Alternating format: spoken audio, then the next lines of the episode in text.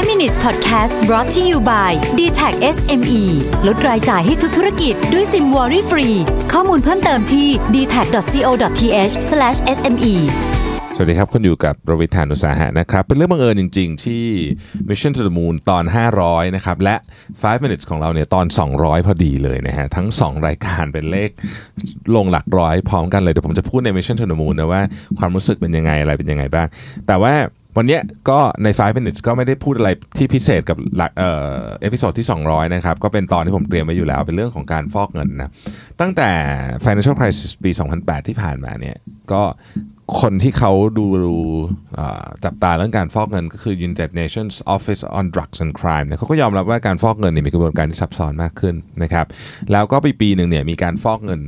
คาดการว่านะอยู่ที่ประมาณ 2 ล้านล้านเหรียญสหรัฐนะครับจากกิจกรรมผิดกฎหมายหรือเทาๆทั้งหลายเนี่ยนะครับ2ล้านล้านเหรียญสหรัฐนี่คือ 7 เท่าไหร่ล่ะเจ็ด หกสิบกว่าล้านล้านบาทคือมันเยอะมากนะฮะเรานึกภาพตามไม่ออกเลยเยอะกว่างบประมาณประเทศไทยหลายเท่าตัวนักนะครับ ทีนี้ฟอกเงินเนี่ยเวลาฟอกเงินแล้วมันมันเป็นคดีความขึ้นมาเนี่ย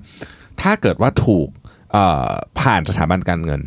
นะฮะเพราะการฟอกเงินก็ก็ผ่านหลายระบบแต่สถาบันการเงินก็เป็นที่หนึ่งที่ที่ที่ผ่านเยอะ ก็จะมีการปรับกันขึ้นมานะครับแล้วก็จะมีเคสหลาย ๆ เคสที่ค่อนข้างดัง วันนี้เราจะมาคุยกันว่าเคสอะไรบ้างที่เป็นที่จับตาของประชาคมโลกมาตั้งแต่ financial crisis ในปี 2008 นะครับ เคสแรกเนี่ยเป็นเคสที่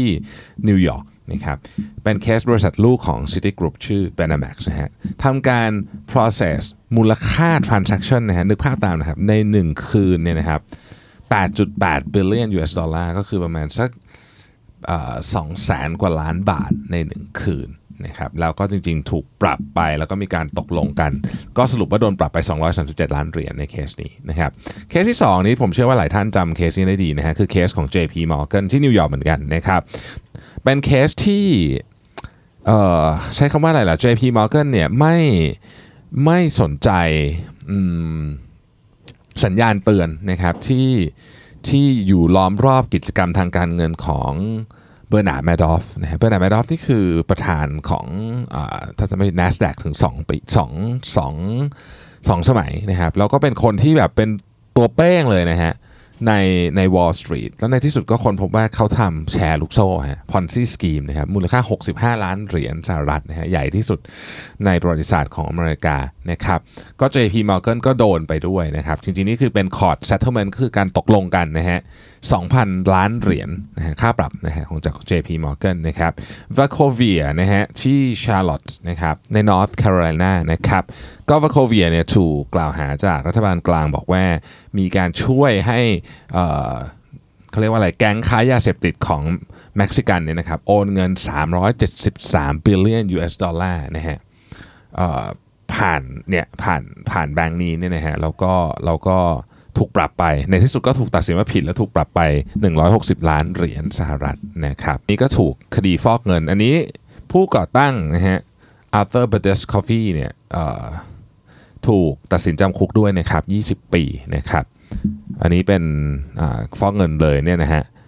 อีกอันอีกอันหนึ่งนะครับเป็นคดีความของ Standard Chartered นะครับซึ่งละเมิดข้อตกลงคว่ำบาตรของสหรัฐกับอิหร่านนะครับ แล้วก็มีเรื่องของเอเขาเรียกว่าอะไรอะนโยบายการป้องกันการฟอกเงินที่ที่ไม่เข้มข้นพอนะครับถูกปรับไป 967 ล้านเหรียญนะครับ Standard Chartered นะฮะ HSBC ครับผมเคสนี้เป็นเคสใหญ่เหมือนกันนะฮะนี่ก็เกี่ยวข้องกับแก๊งค้ายาเสพติดในเม็กซิโกเหมือนกันนะครับ ก็ถูกกล่าวหาว่าไม่ไม่มีการมอนิเตอร์นะครับ การโอนเงิน 670 billion ก็คือ 670,000 ล้านเหรียญสหรัฐนี่นะฮะจากแก๊งค้ายาในเม็กซิโกเนี่ยที่ดีพอนะครับก็เลยต้องจ่ายเงินค่าปรับไป 1.9 ล้านเหรียญนนะฮะ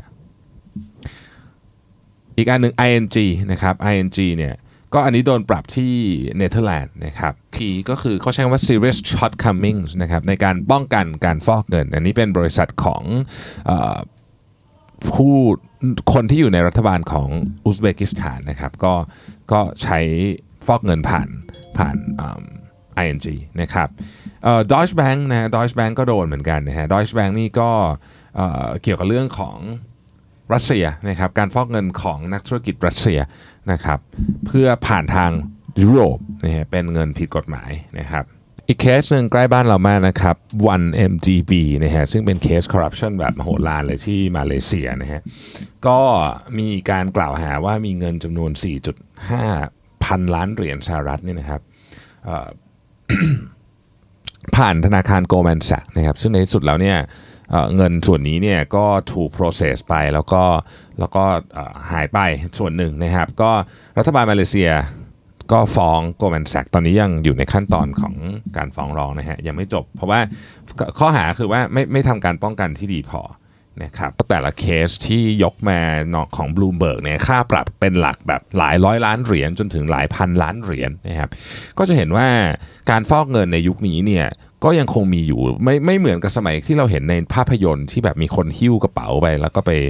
ฟอกเงินอย่างนั้นแต่อันนี้นี่ฟอกกันเป็นระบบนะฮะ เราเห็นตัวเลขที่ถูกกล่าวหาอย่างในกรณีของแก๊งค้ายาเสพติดของเม็กซิกันเนี่ยตัวเลขมันพูดกันหลักเจ็ดแสนล้านเหรียญอะไรแบบนี้คือเยอะมากๆนะฮะเจ็ดแสนเจ็ดแสนล้านเหรียญสหรัฐเนี่ยก็คือเท่ากับยี่สิบเอ็ดล้านล้านบาทไทยอะนั่นคือคดีเดียวนะครับหนึ่งเคสเท่านั้นนะเพราะฉะนั้นเราจะเห็นว่า การฟอกเงินนี่เป็นสิ่งที่เป็นเป็นธุรกิจใหญ่นะครับและนี่นี่แหละคือผมผมกำลังพยายามจะเชื่อมโยงให้เห็นว่าทุกอย่างมันมีที่มาที่ไปนะเราเวลาเราเห็นรัฐบาลหรือว่าผู้ควบคุมกฎหมายออกมาคล้ายๆกับว่าให้กังวลใจมากกับบิตคอยหรืออะไรแบบนี้มันก็มีสาเหตุมาจากเรื่องนี้ฮะนี่ขนาดเงินพวกนี้ ค่อนข้างจะ trace ง่ายกว่าพวกบิตคอยอยู่แล้วเนี่ยก็ยังมีตัวเลขเยอะขนาดนี้ ผมไม่ได้บอกว่าบิตคอยไม่ดีนะครับผมนี่ผมผมค่อนข้างจะโปรคริปโตอยู่ละแต่ว่าจะเล่าให้ฟังว่าคือทุกคอนเซิร์นของของคนดูแลเรื่องกฎหมายของอะไรเนี่ยมันมันมีมันมีสาเหตุของมันอยู่ก็จากอะไรทำนองนี้นี่แหละนะครับ โอเคนะฮะก็หวังว่าวันนี้จะได้ภาพเร็วๆคร่าวๆแบบว่าเออการฟอกเงินจากเงินผิดกฎหมาย หรือเงินสีเทาเนี่ยในโลกเราเนี่ยมันมีปริมาณเยอะขนาดไหน แล้วเวลาเขาลงโทษเขาลงโทษกันยังไงนะครับข้อหาส่วนใหญ่ที่โดนกันก็คือว่ามีระบบการป้องกันไม่เพียงพอนั่นเอง พูดง่ายคือเออบางทีซิสเต็มมีแต่ว่าไม่ได้ทำตามนะครับนี่คือข้อหาที่โดนกันส่วนใหญ่ เพราะฉะนั้นถ้าวันหนึ่งเรื่องพวกนี้มันเข้ามาใกล้ๆเรานะฮะเราจะเราจะเริ่มเห็นความสำคัญของเรื่อง internal control